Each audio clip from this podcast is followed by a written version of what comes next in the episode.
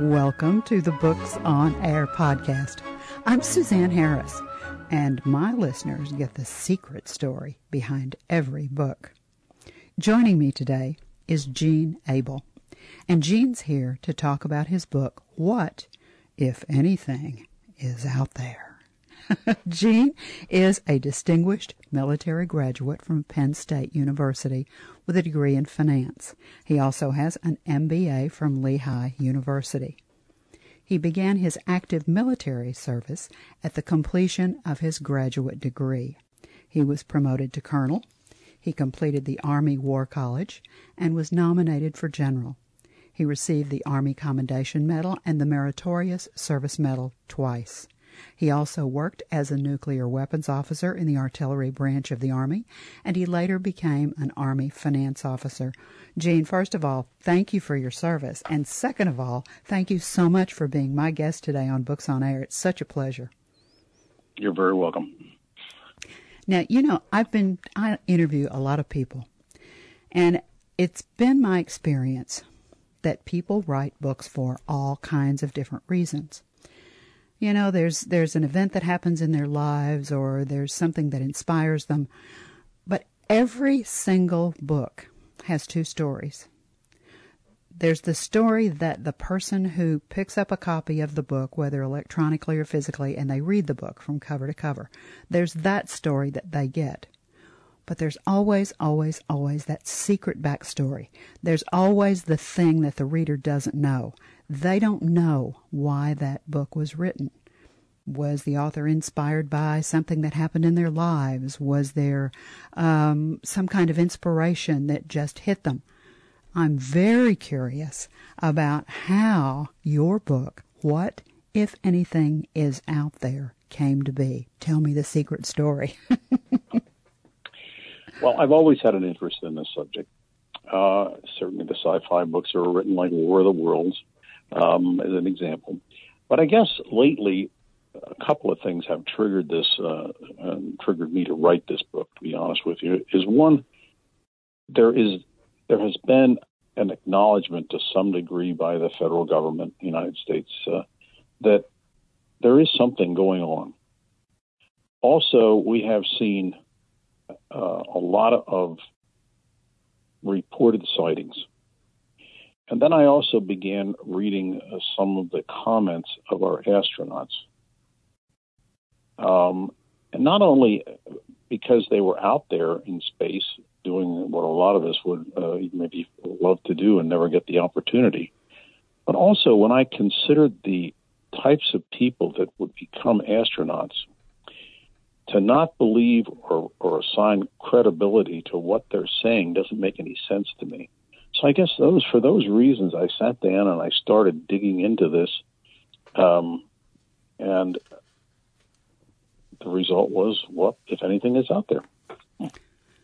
Now, because you are retired Army, do you have access to information or files or or pieces of video that just a normal person wouldn't be able to, to get hold of? I wish I had, but no. That the the way the way the system works is, uh, if it's sensitive or classified information, you not only have to have the security clearance, which I have had in the past, but there's a thing you have to have called need to know. Ah. If you don't have a need to know the information, despite the fact you have the security clearance, you have no access, and that is to limit the possibility of things getting out that uh, shouldn't. So, no, I do not have any specific uh, information other than the research that I've been able to do. How did you do your research? Well, a lot of it was Googled, okay, to be honest with you. And I read, uh, you know, one thing led to the next. Uh, you know, you get one sighting, uh, you then go to that one. Um, I read a number of books, uh, a large uh, volume of, of, of articles, um, both from the past and also current, as current as I possibly could get and some of the things went to as, as current as uh, the summer of, of, of 2021. So the the book really does have a lot of current information as well as things from our distant past. You know, I really like the point that you made up front when you said that the people who are reporting sightings now people like astronauts who we all look up to and value. Back in the past, people would think if someone talked about seeing something in the sky or talked about seeing something landing or talked about seeing something odd, they were considered just oddballs or whack jobs or etc. But I think you're absolutely right. There is more and more and more information. We see things now. We have video. People show you we saw this and here's what it looked like. And you'll hear I've we've all seen those news clips where a pilot is flying and all of a sudden they're reporting what's this? Is there something in our airspace? And the other side of the conversation says no there's nothing there something like that. I mean i think that's a, an important thing to talk about. And i noticed when i was when i was reading book the book and i was looking through it that you had a very specific date in that table of contents. And i'm curious roswell july 3rd 1947 why did you choose to make that a separate chapter in the book? Well, Roswell really ignited the general interest in this whole subject. It was the incident that captured a lot of people's imagination.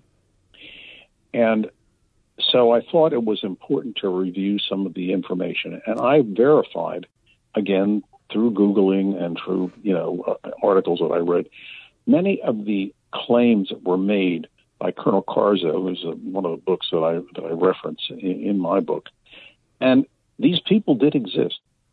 They are as described in his book, uh, and so you know to that extent, I have verified at least their existence and what they did. You're absolutely correct in that today the difference is if you say I'm interested in UFOs, they don't put you in a rubber room. right. uh, um, they're looking at it um, more uh, uh, inquisitively, I guess is, is a way of putting it. We also have some verification other than just the qualifications of the person reporting the incident. We have, we have, as you mentioned, photos. We have radar images. Um, I think one of the most convincing points. I, I have a piece in the book about an incident that happened in Vietnam, I believe in 1968, uh, where uh, there was direct contact between the American military, the uh, Australian Navy, and some unidentified flying objects. And unlike a lot of the other incidents, there is actual physical evidence that the Navy has uncovered from that incident that make it very, very compelling, and I think that's an interesting point that uh, the readers will be uh, will will take from from my book. Let's give them a general overview of what the book covers. Okay. First of all, what I did is I went back in history, and I, when I'm saying back I'm talking 20, 30,000 years ago. And I took a look at what our ancestors must have seen because they carved images on the walls of caves that we have found and verified. These are real things, they exist. And when you look at the the, the, the, the, images that have been carved into these rocks, they look very much like some of the uh, sightings that we're seeing today. Now, how did they come about? No one knows. We have verified that they're real. They weren't just done in the 21st century. Um, I then moved forward in time, as you mentioned, beginning with Roswell, because that was the thing that triggered the great interest throughout the world. I then went from Roswell and I moved up the chain and I tried to pick what I believe were the most credible examples that I could find, because there are literally tens of thousands of them, um, that show evidence of what is going on. I also, at the same time, have at least two examples in my book of bogus sightings because there are some people out there who do this for their own publicity, to make money, or whatever. And I do include two in there that are clearly not true. So one has to be careful when you look at these things. Uh, you have to understand that, yes, there are some people out there that are, are lying. I mean, there's no other way of putting it. Um, I then moved, uh, as I said, to today, as, as late as last summer, uh, with some of the announcements by the federal government just recently within the last month or so. an assistant secretary of intelligence for the Department of Defense has been put in charge of a new group to take a look at the UFO sightings. Quite frankly, I believe the Pentagon is a bit concerned because the number of sightings that have uh, materialized and the fact that the vast majority of the sightings all over the world have been over nuclear weapon or nuclear energy facilities. I honestly believe that there is some agita, not only in the Pentagon, but probably in other countries, as to why is this the case? Why would there be a preponderance of sightings over these kinds of facilities? Uh, there was also another incident that I have uh, documented in my book about two of our Minuteman sites, I believe they were, in the uh, central part of the country, that unexplained, uh, in an unexplained fashion, the missiles went offline after UFOs were sighted above the complexes. Wow. The Air Force has never, despite some substantial investigations that I have found, uh, you know, that were released to the public, been able to explain how two sites, each with, I believe, 10 ICBMs in them, all of a sudden go offline. They weren't damaged or anything. There was no sound. There was no nothing. They just didn't work. And I believe these incidents occurred within two weeks of each other, and I have that documented as one of the incidents in my book. It again is very compelling in my mind. How long did you work on this book? How long did it take for you to compile all of the information and then write it? Well, I had a lot of information put together, so I sorted through a lot of things, and then I guess I did a lot more research. I would say it took about three or four months.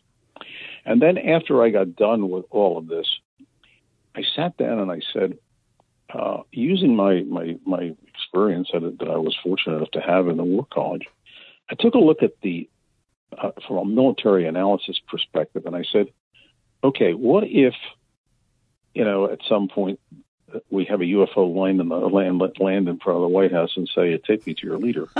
um, uh, what what does that present to the world? Um, and I, although I, there are certain voids in, in, in the information that you normally have for an analysis like this, I tried my best to show that you know we have some real issues given the technology that has been demonstrated, and certainly if they actually land and are there, um, that present some very serious issues should they become hostile. Now, you know that that's another question. We don't know if they really exist. If they come down and present themselves, are they going to be hostile? Are they going to be uh, helpful? Uh, are they going to be neutral? We don't know. But I try to analyze that uh, and then at the very end, I also summarized, in my opinion, what I thought were the most cogent examples that I could find. And so that basically is, is what I did. And it took me, I would say, about three to four months of actual writing and putting together. But a lot of the research that I had was from earlier time, and I just sorted through it. Did you, when you wrote the book, when you actually sat down and put the information together and decided what to include, what not to include. During the time you were doing your research, did you learn anything that surprised you? Yeah, the the couple incidents that I mentioned earlier that there was actual physical evidence beyond the sighting, beyond the visual, um, and the fact that there are some confirmations with radar, uh, both planes and ground, of the same incident um, that um, that that surprised me. The the other thing that that surprised me is that in the incident that I mentioned in Vietnam, right, the consequence of that analysis by the Department of Defense was, and this is documented, that the DoD sent out a directive to the Air Force and the Navy pilots: do not engage any UFO Oh. Really? That's documented? Yeah. Yes. Uh, there's a study that was done. Uh, again, it's in my book. The DOD would not have issued such a directive without a good reason. Uh, the incidents uh, for the uh, on the Hobart, which was the uh, Australian uh, destroyer that was was involved, and the evidence that they found clearly indicate, at least in those incidents and in one other, that the UFOs apparently encountered had the ability to di- redirect the weapons used against them back to the sender. Wow. Um, that is uh, a little bit chilling. Frightening technology, isn't it? Yeah, you're absolutely right. you know, well, I, you know, one one of the things that you know, this book was reviewed by Kirkus. You, you know who they are, you right. know, the review company, right? Um, their their last sentence says, "An engaging and sometimes chilling update of UFO sightings and controversies." That was their last sentence of the evaluation that they that they provided. So uh, I, it it is it, it is fascinating, um, but again, you have to be careful because there are some bogus stories out there. Uh, yes. And, you know, I'm sure that our listeners are going, where can we get a copy of this book? And this would stimulate discussions around every dinner table. I can imagine people talking because this is a very polarizing topic. You've done so much research, and I think the book is so interesting. Let's tell them where they can find it. Now, it is on Amazon. And let me give you the title and let me spell some things so that you'll be able to find it. If you just go to the Amazon website, there's a, a long, sort of a light gray search feature box that's right there. Just put in the title of the book and it's what, comma, if anything, comma, is out there, question mark, by Gene, G E N E, P period, Abel, A B E L. Click on it and the book comes right up. Now, if you've never noticed or if you've never purchased a book on Amazon before, if you've never been to Amazon before, when you see the cover of the book, in the upper right hand corner, there are two words that say, Look inside. All you have to do is put your cursor on those two words, click on there, click on it, and the book opens. And I'm always doing air quotes when I say that because it's electronic. It opens electronically, and that allows you to read an excerpt. You can also see the uh, table of contents so that you can see what all is in the in the book, and you can buy it there on that Amazon page. Now, I know that some of our listeners prefer not to purchase their books from Amazon because obviously they're the big bookseller in every market right now. Gene, is the book available other places if they want to go somewhere else? Sure. Uh, Simon and Schuster for one, uh, um, uh, Barnes and Noble, uh, Goodreads, uh, and if you Google the book per se, uh, it will come up with a whole number of, of, of sources if, if you choose not to use Amazon. But it is readily available. It is out there. It is both a soft cover as well as an ebook. And I know that a lot of books, if you walk, if you prefer a brick and mortar store, if you walk into a brick and mortar store and you simply know the name of the book and the author, you can order it directly and, and they'll yes. get it right there and you can have it in your hands. Um, now, correct. you've got a website. Let's give the website address to our listeners. Okay, my website is G E N E P A B E L B O O K S dot com. That's Gene P. Abel Books, plural, dot com. And my website has uh, information about all my books. Uh, it has a, a, YouTube which talks about me as an author.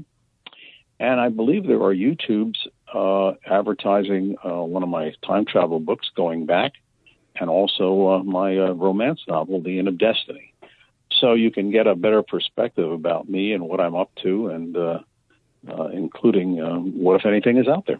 Yeah, you're a Renaissance man. I mean, you and I have talked before, and I know that you have this interest in aliens, but you've also written a romance novel that we're going to talk about in the coming months. You're truly, when I look at what you've done, I'm absolutely amazed at, at the kinds of things that you've been able to write.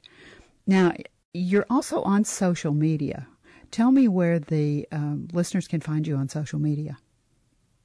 Well, Facebook, Instagram, uh, um, uh, uh, are, the, are the principal ones that I'm on. Uh, I have both a um, uh, personal account on Facebook as well as a best-selling author account on on, on Facebook. Um, I will answer you. Uh, if you take a look at my website, you'll also see there is the ability to send me a question or a message, and that will come to my email address if you send me something, and I'll be happy to answer uh, anything for you. Um, I also have offered to to if people, uh, you know, some people want to have their book um, autographed. Uh, if you buy a copy of one of my books and you send it to me with about three dollars in postage, which is about the average that it costs, I'll be happy to autograph it and return it to you. Um, I would like to do it for nothing, but the three dollar postage is is, uh, is is is pretty much what you make of a book, so believe it or not. exactly, exactly. But but but I have done that for others, and uh, you know, some people don't don't care, other people do. But I I thought I'd mention that. Oh, I think that's a wonderful offer, and you're absolutely right.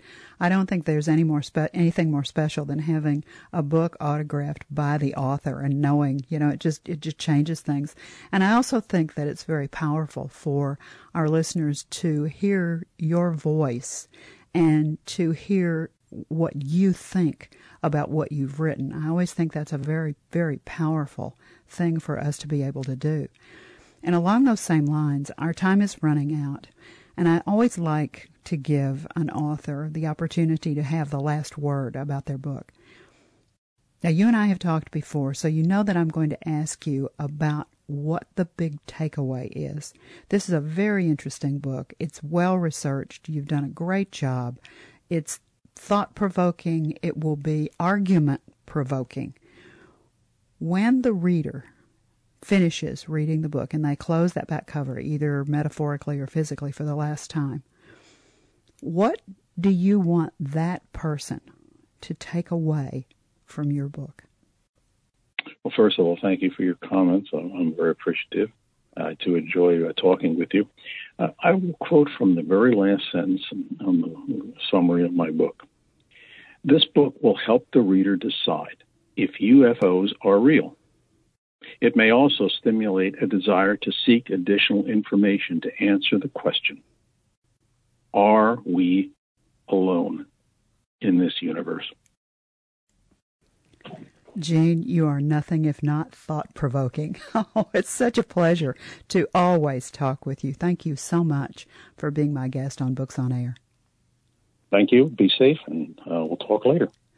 Remember, you can find a copy of Gene's book, What If Anything Is Out There, on Amazon, and it's by Gene, G E N E P, period, Abel, A B E L. You've been listening to the Books on Air podcast brought to you on webtalkradio.net. You can also hear this podcast on Spotify, iHeartRadio, Stitcher, and Apple Podcasts.